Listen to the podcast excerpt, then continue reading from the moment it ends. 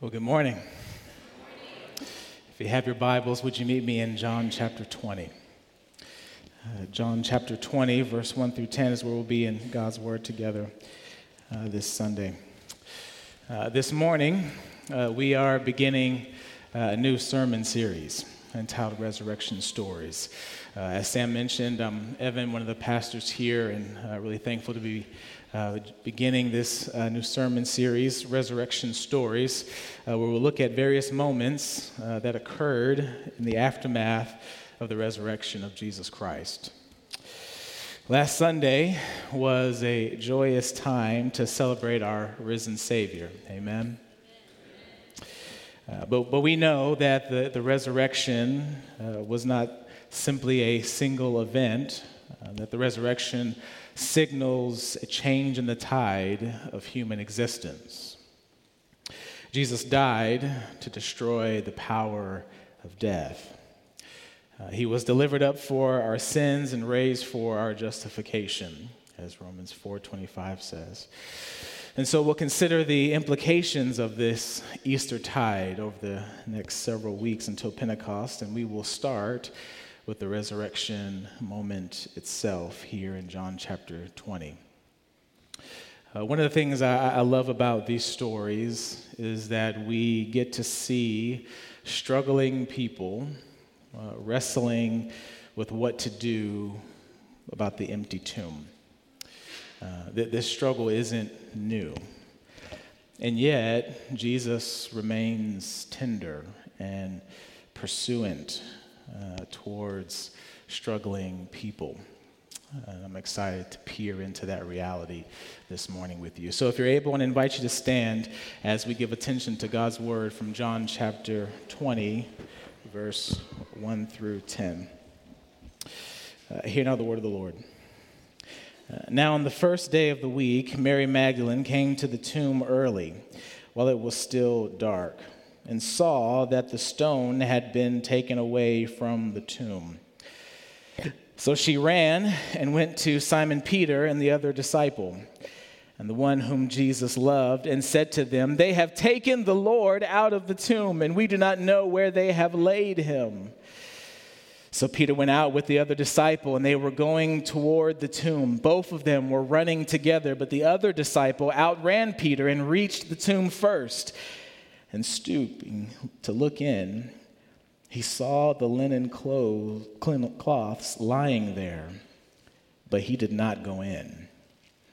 Then Simon Peter came, following him, and went into the tomb. He saw the linen cloths lying there, and the face cloth which had been on Jesus' head, uh, not lying with the linen cloths, but folded up in a place by itself. Then the other disciple, who had reached the tomb first, also went in, and he saw and believed. For as yet they did not understand the scripture that he must rise from the dead. Then the disciples went back to their homes. This is the word of the Lord. Thanks be to God. Will you pray with me? Lord, thank you that where your spirit is, there is life and freedom and power. Lord, thank you that your spirit is, is here. Lord, thank you that your spirit enables us to receive your word. Thank you, Lord, that when we open your word, you open your mouth, you speak to us. And so, Lord, I ask that as I would speak to the ear, you would speak to the heart and transform lives. Lord, may the words of my mouth, the meditation of all our hearts be acceptable in your sight, O Lord, our rock and our redeemer. In Jesus' name we do pray. Amen. You may be seated.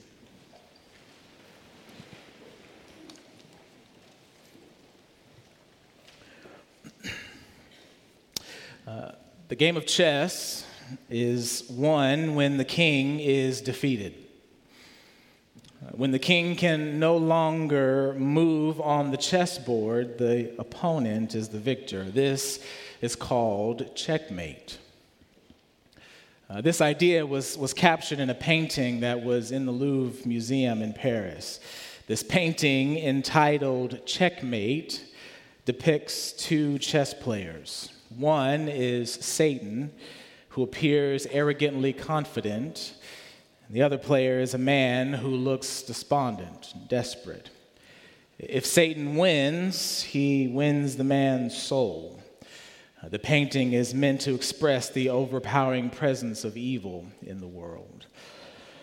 The painting looks like the devil will win. And you can see the distress on the man's face as he looks at the chessboard, uh, ready to surrender to the checkmate. The story goes that a grandmaster chess player uh, visited the Louvre Museum and came across this painting, among others that he was looking at. He was intrigued by this painting because it featured his passion, a game of chess. He began gazing at the different elements within the painting the devil, the man, the chessboard. And he looked at the title, Checkmate. And again, he gazed at the painting, surveying what was happening with the devil, the man, and the chessboard. And suddenly he took notice. The painting was wrong. Even though it looked like the devil was going to be the victor of the game, even though there was a checkmate already declared over the man, it was all wrong. Uh, when this chess grandmaster looked at the arrangement of the pieces on the chessboard, he saw it. The king had one more move. The Grand Master contacted the museum's curator and told him that he needed to do something about this because the title of the painting did not fit the scene. The king still had one more move. I'm trying not to preach too early, but I'm feeling it already. Uh, the, the, painting was, was taken down, and it was sold in an auction because there was a discrepancy within it. Uh, the, the man in the painting felt defeated. And most everybody looking at him agreed, but what they all missed was that the king still had one more move. In our text this morning, everyone was under the impression that Jesus was defeated. The Jewish leaders, the Roman officials, even the disciples, the devoted followers of Jesus were convinced that it was over. Chapter 20 is full of fear and anxiety, it's full of grief and sorrow. Everyone thought it was checkmate. They did not know that the king still had one more move. And I'm encouraged this morning I'm encouraged not merely because Jesus was and is victorious. I'm encouraged because Jesus makes room for those that don't quite always get that. Uh, he makes room for those of us that are tempted to believe that death is the victor, that sin is the victor, that evil is the victor. He does not cast us away, but rather he invites us in to see more within the picture. We see this as we see three characters in this story Mary Magdalene, Simon Peter, and the unnamed beloved disciple, which most scholars would say is the gospel writer John. Uh, we get to verse 1, and Mary is approaching the tomb where Jesus was buried. It was early, it was dark. Mary has come to tend to the body of Jesus. She wanted to bring spices and, and oils to, to make sure the body was properly preserved. She was ready to go to work on this corpse. She was ready to find a dead Jesus, a, a lifeless Jesus, a defeated Jesus, but found something else instead. The stone that was supposed to seal the body in the tomb had been rolled away. Now, pause right there. Uh, now, now, we know how the story is supposed to go, right? Uh, I mean, we just did it last Sunday. You know, we, we celebrated, we rejoiced, we got all dressed up. Pastor Daniel got up and said, He is risen. And we responded back, What? There you go, good church people. Now, if there was ever an occasion or a people that would have that kind of exchange, it would be this occasion and these people. I mean, these people that knew Jesus, they, they walked with Jesus, they stared eye to eye, face to face with Jesus. And not only that, but Jesus said multiple times, I will be resurrected. Uh, this is not going to be a plot twist, I'm coming back. But what happened in verse 2? Mary didn't come and, and shout, He is risen. No. She, she runs to Simon Peter and the other disciple and she says, Somebody stole his body. I don't know where they put him. She didn't get it. And then in verse 3 and 4, how did Simon Peter and the other disciple respond? That they didn't respond with high fives, right? They, they, they didn't respond by saying, Hallelujah, he's back. They, they didn't correct Mary. No, they, they agreed with her. This is checkmate. The, the Lord is dead, and someone has stolen his body. And they run to the tomb. They're panicked, they're afraid. They're probably thinking, how could somebody do this? I mean, you're throwing salt in the wound, you're twisting the knife here. You already killed Jesus, and now you want to desecrate his body? Mary just gave them devastating news.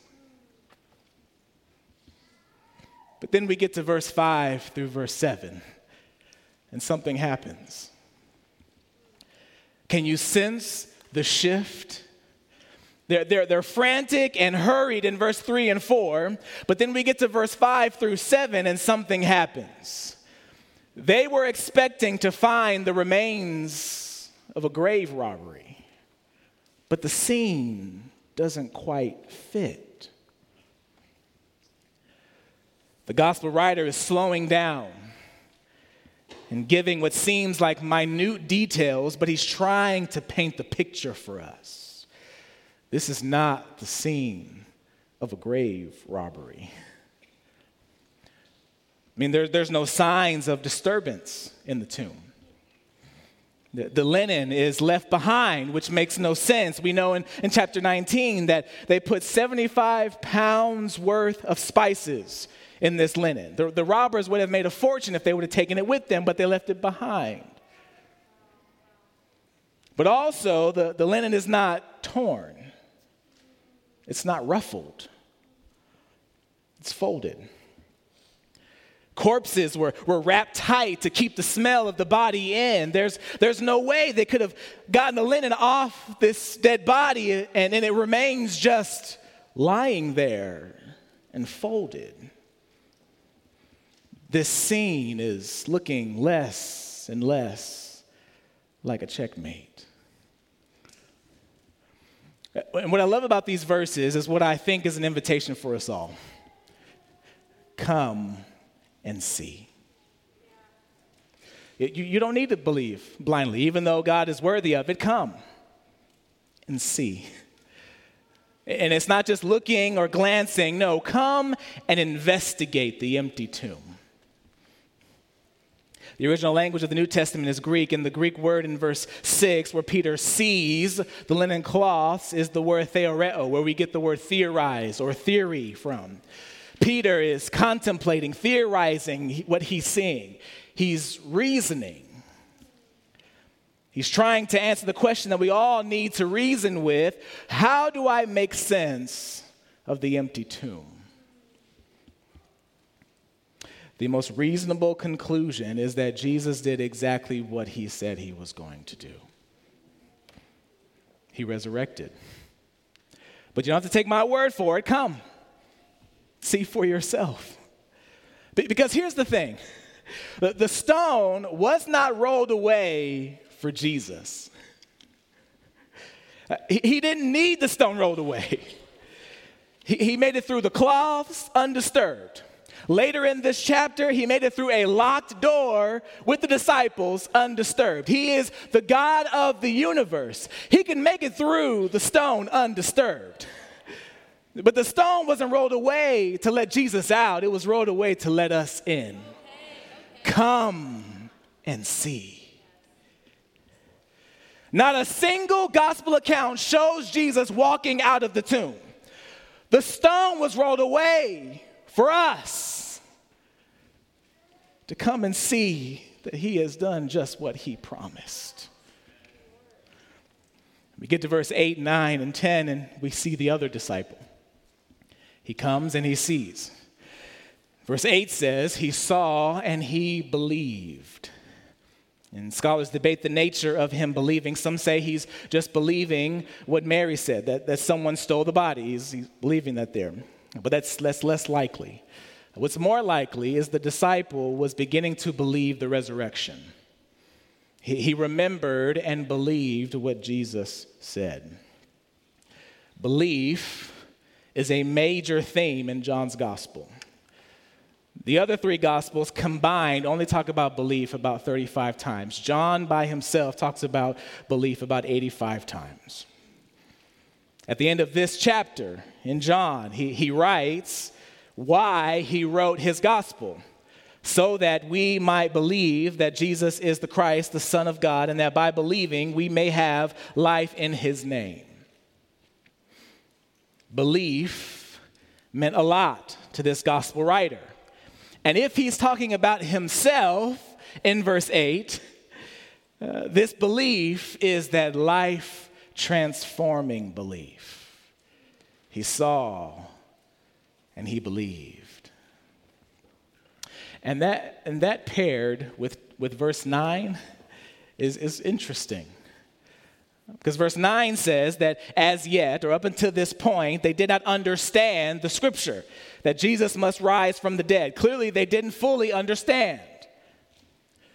I mean, they, they missed their cue to shout, they, they missed their cue to, to praise God here. I mean, Jesus has, has conquered death and the grave. Death died on this early Sunday morning, thanks be to God. Hallelujah, that the head of the one who was once crowned with thorns is now crowned with glory. Hallelujah, that the one who wore our sin and shame is now robed in majesty. Thanks be to God. And we ought to give praise to Christ our King. Amen? But that's not what's happening here.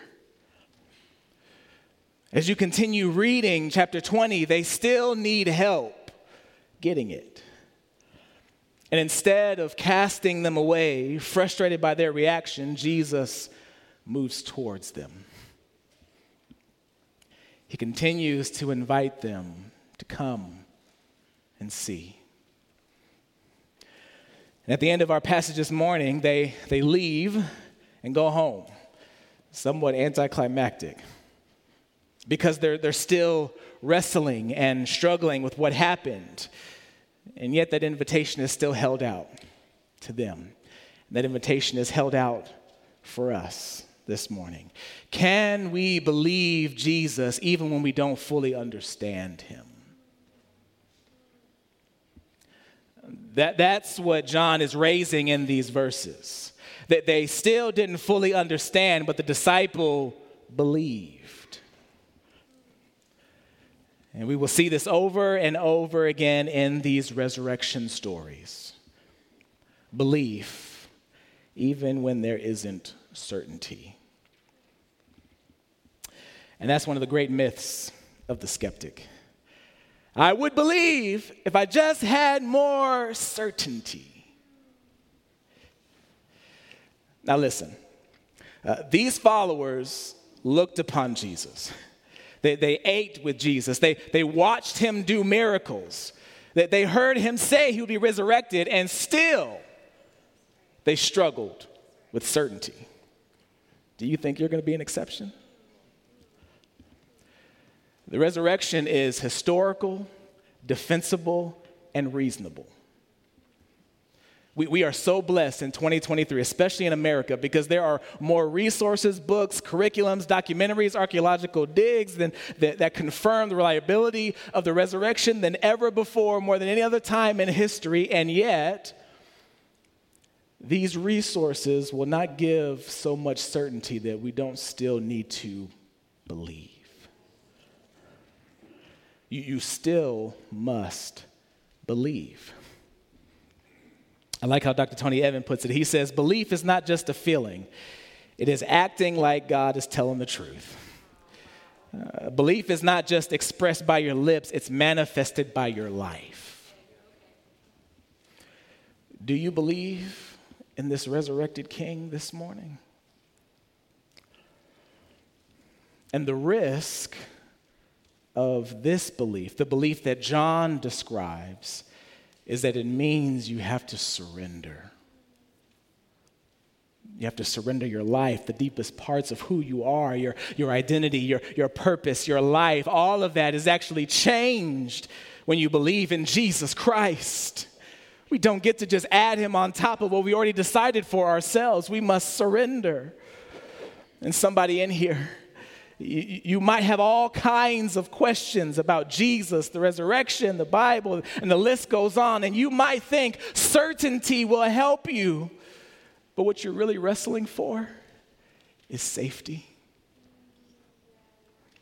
Is God really safe for me to believe in Him?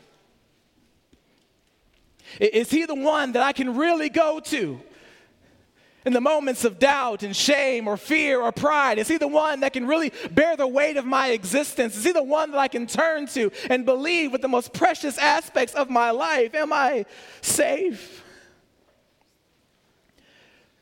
And certainly, if you try believing in yourself or your job or your experience, you already know those will inevitably fail you, but they might still feel safe. But that's why I love these resurrection stories. And I want to encourage you keep coming back, keep questioning. Because what you will see is these disciples, these followers that knew Jesus personally, they also struggled with feeling safe enough to surrender to him. But, but they didn't follow God primarily because he's safe. They followed him because he was telling the truth and he deserved their belief. And in our post, in our post-truth culture, it could feel dangerous to believe. It maybe even feel silly. But if you're looking for life, for true life, John says we find that in the one who conquered death. So I want to invite you to keep wrestling, keep struggling. You're in good company here uh, in these resurrection stories and in this church, you will find folks learning to believe in a victorious king who loves us even when we always don't quite get it. So come, see, and believe. And you might find a king who has one more move in your life. Let's pray.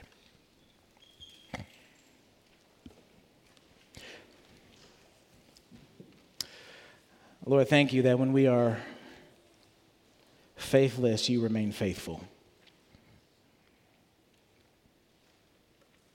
Lord, thank you that you are the resurrected King. You are the champion. You are the one that has conquered death and the grave. But even in this history changing moment, we still struggle to believe. Lord, thank you that we are not unique in that.